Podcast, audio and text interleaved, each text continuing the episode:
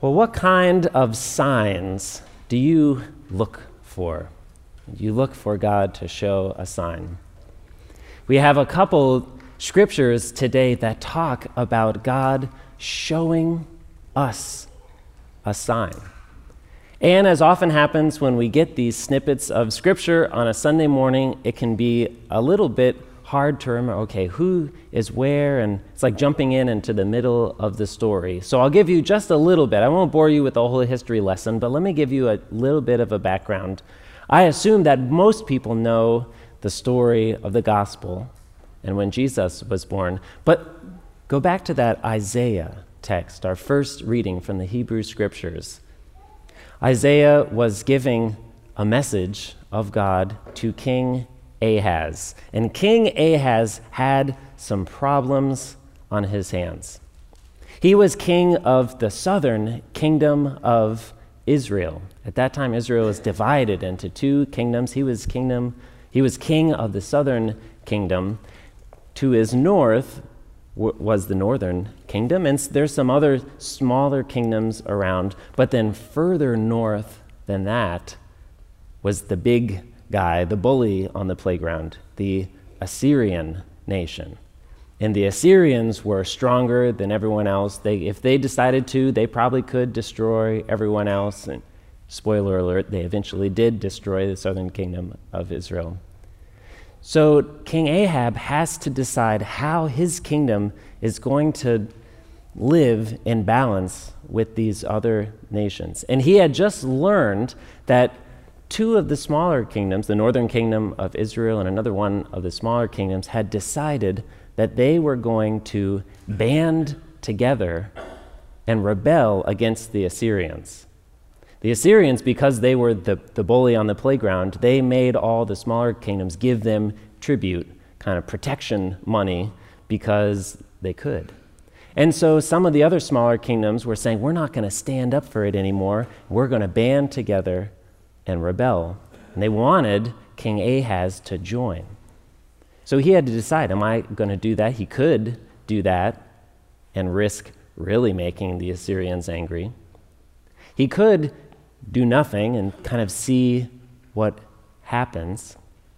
Or he could go to Assyria, tell them what's going on, pay them more money, and ask for their protection. So he's weighing all these difficult, bad, they're all bad choices from his perspective, and he wanted to know what to do, and so he asks his prophet, Isaiah, to get God's input. It's always a good idea, right? Maybe, maybe let's hear what God has to say. And the message to Ahaz is, ask for a sign. And Ahaz says, no, I'm not going to do that.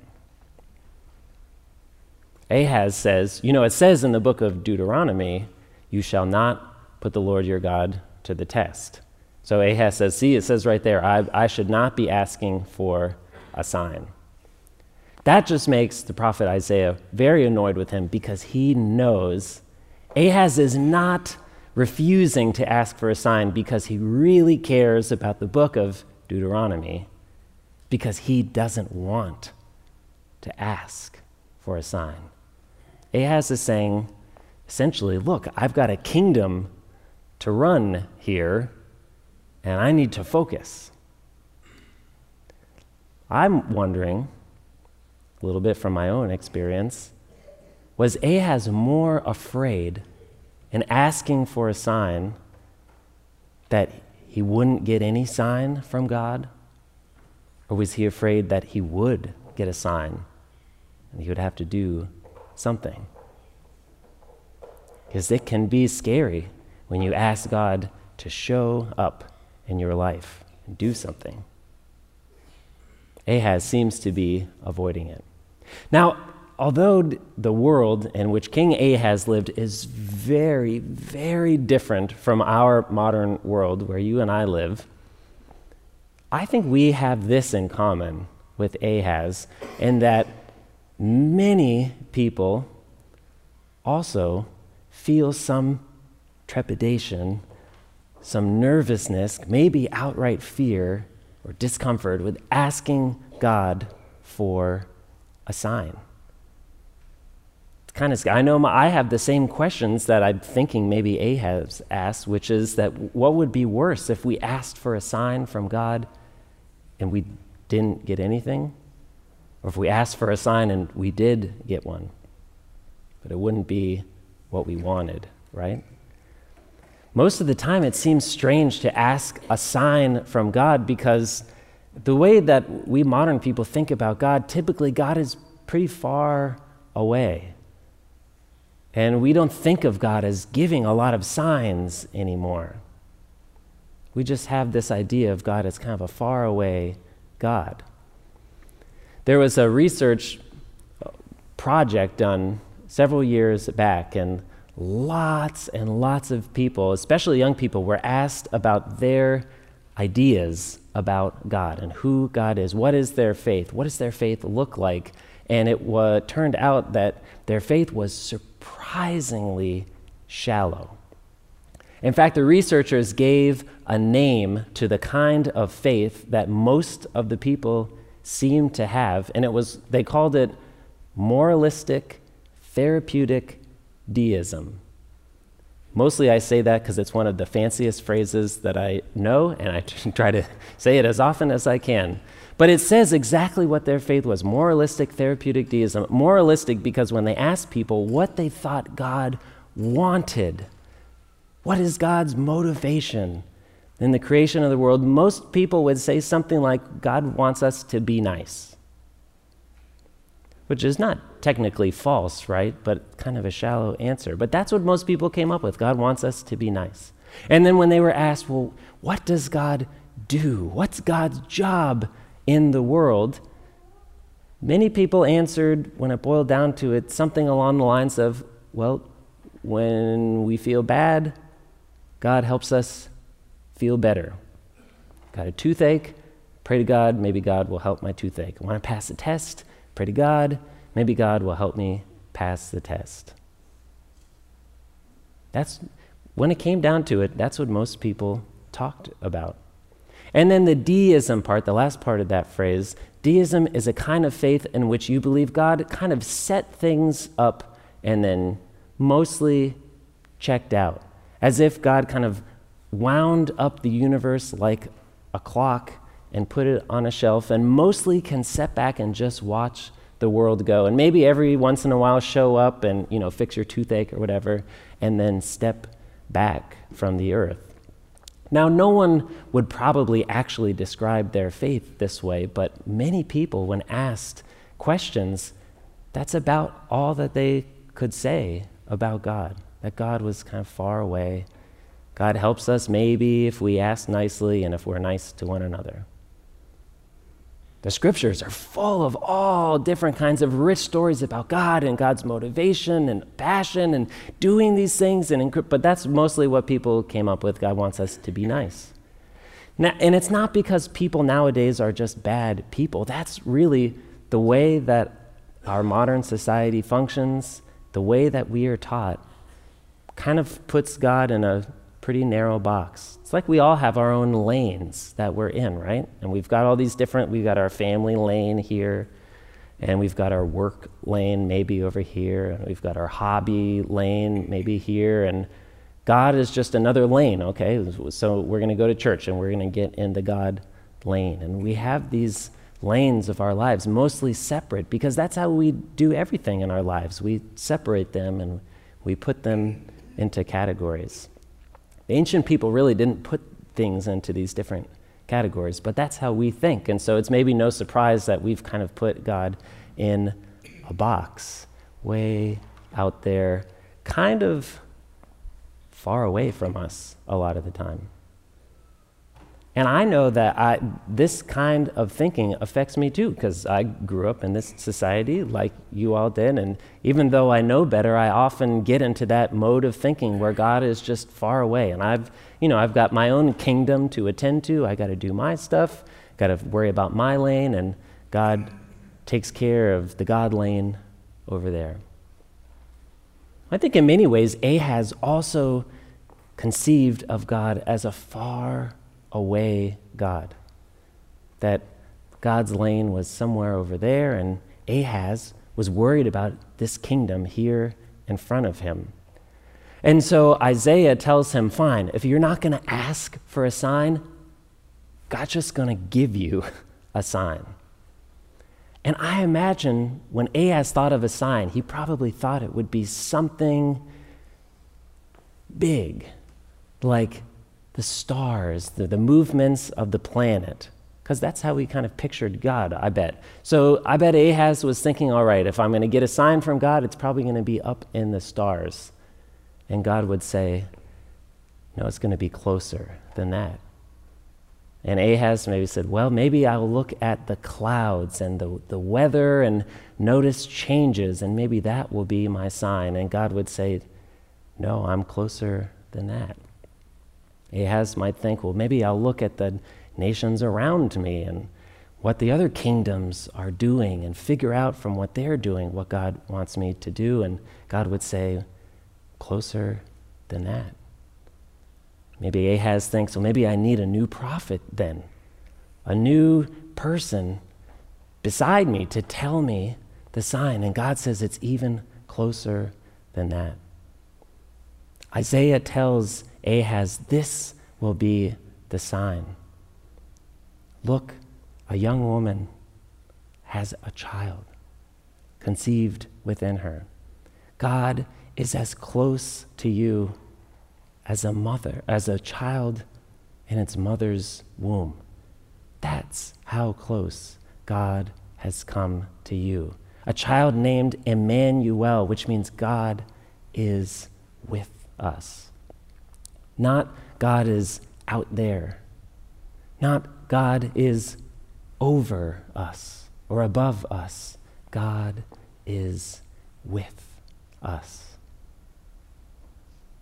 And of course, we hear those words again at Christmas with the birth of Jesus, also called Emmanuel, to be with us. Not above us or just around us or out there, not in a lane somewhere over there, maybe every once in a while fixing our toothache. God is with us.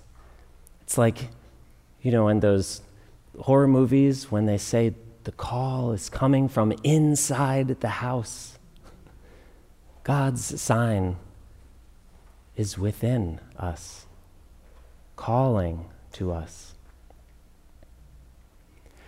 When I think about babies and the birth of the child, I inevitably think back to when my children were born, mostly because I can't remember when I was born. We all were born, but I can't remember when I was born. So I think about when my children were born, and the, the one of the things that I remember, especially when my first child, Henry, was born, that just the paradox, you know, there, there seemed to be two things that could not both be true, but yet were true at the same time. The first one was this, that this thing that was happening, the pregnancy and then the birth of a child, was the most incredible, miraculous thing that had ever happened to me. You know, and of course we read all the books that you're supposed to read until they didn't make sense, and we threw away all the books that you're supposed to read. And when it came time for the baby to be born, it was like, the place where we were, the hospital room where we were, became holy ground. You know, like you feel like you should take your shoes off to be there. Like uh, this, our plane of existence got real thin, and you feel like you're closer to God's plane of existence. It was just this incredible moment, miraculous, life-changing. And that's true. But at the same time, I remember thinking about how babies are born every day. Since Jesus was born and before I was born or my kids were born, literally billions of children have been born. Happens all the time. Since I've been talking, all kinds of babies have been born around the world. It's about the most mundane and boring thing ever, right? We have to wait four years for the Summer Olympics, but babies are just born all the time.